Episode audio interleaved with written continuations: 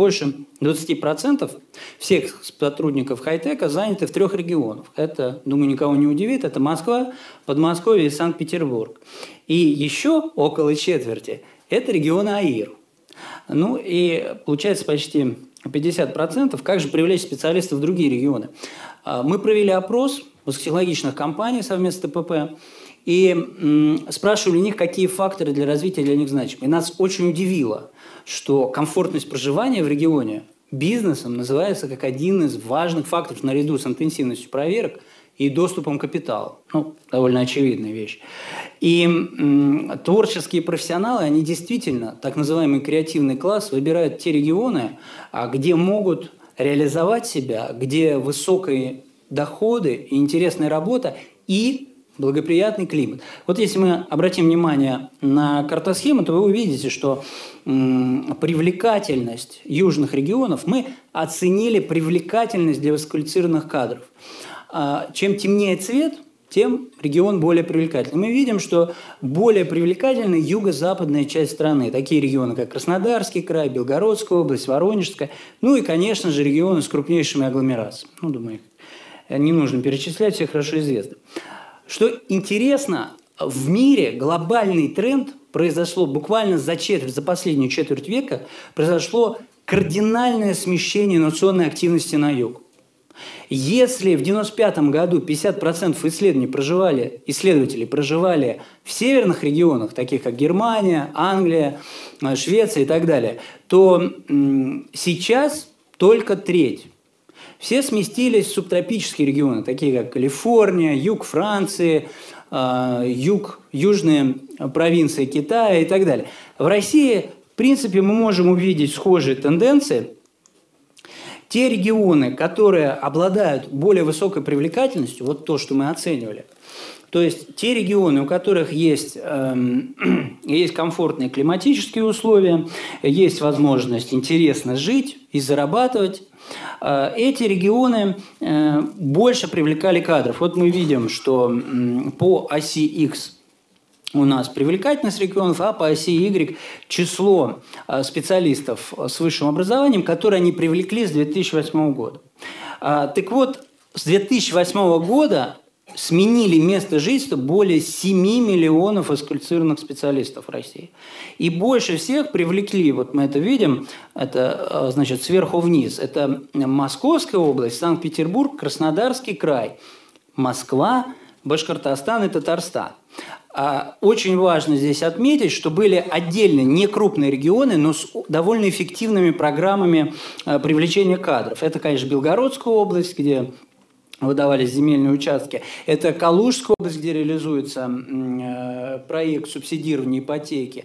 Это республика, крупный регион Республика Татарстан, где строится арендное жилье, в том числе в Анакаме. Ну и в Томской области хорошо известный проект «Инотомск», в котором мы тоже принимали участие, а, также реализуется для повышения комфортности проживания и привлечения, сохранения, точнее, э, молодых специалистов. Хочу особенно порадовать не столичные регионы. Привлекательность Москвы в последние годы резко упала. Это связано с уменьшением вот этого разрыва, который был между доходом и прожиточным минимумом. То есть ну, у регионов есть шанс. Более того, в 2016 году Москва еле-еле вошла в десятку по числу привлеченных высококвалифицированных кадров. Соответственно, а, творческие профессионалы, так называемый креативный класс, чтобы реализовать свои идеи, они создают стартапы. Но для этого им необходима определенная среда. Вот очень популярное сейчас э, словосочетание «инновационная экосистема». А мы в своей э, что такое инновационная система? Грубо говоря, грубо говоря, это когда каждый человек, каждый инноватор знает четко все шаги, которые он должен пройти, чтобы получить конкурентный продукт на рынке конкурентный продукт. И вот мы попытались оценить вот эти э, условия. Мы оценивали риски, инвестиционные риски, доступ к финансированию и э, развитие, обеспеченность инновационной информационно-коммуникационной инфраструктуры. Э, соответственно, на графике хорошо видно, чем лучше эти условия, да, горизонтальная ось, тем выше число стартапов – точнее стартап-активность в данном случае. Более 40% всех хай-тек стартапов с 2010 года созданы лишь в нескольких регионах. Это ну, понятные лидеры Москва, Подмосковье и Санкт-Петербург, а также это Татарстан, Тюменская область и Краснодарский край. Понятно, почему Татарстан. В нашем рейтинге э, обеспеченности инновационной инфраструктуры он занимает первое место. И к тому же там разработана достаточно эффективная система э, госзакупок э, крупнейших э, компаний у МСП. Соответственно, в Тюменской области большое число стартапов объясняется реализуемыми инвестпроектами, которых также МСП принимает активное участие. Ну, в Томской области довольно хорошие показатели у нее по стартап-активности, если посмотрите на график, то это объясняется уникальной для России сложившейся университетской экосистемы инноваций. В общем, иными словами, если регион вкладывается э, в инфраструктуру и достает и создает институциональные условия благоприятные, то это действительно имеет свои плоды, и это реализуется э, в стартап-активности. А мы все-таки надеемся, скромно надеемся, что наш продукт, который мы сегодня представляем, вот, вот этот доклад, по высокотехнологичному бизнесу, он будет э, использоваться как аналитический инструмент, то есть позволит регионам понять, в чем у них минусы, а в чем у них плюс. Вот мы здесь э, попытались сравнить два давних конкурента по, по Поволжью, это Республика Татарстан и Самарская область. Кто из них лучше? Ну вот условия для развития высоких технологий. У них, в принципе, примерно одинаковые. У Республики Татарстан, вот если вы обратите внимание, я, к сожалению, не могу показать, но вот там написано, что четвертое место, это вот средняя полосочка, да, четвертое место среди регионов России по э, концентрации ресурсов для развития хай-тека. А у Самарской области седьмое место.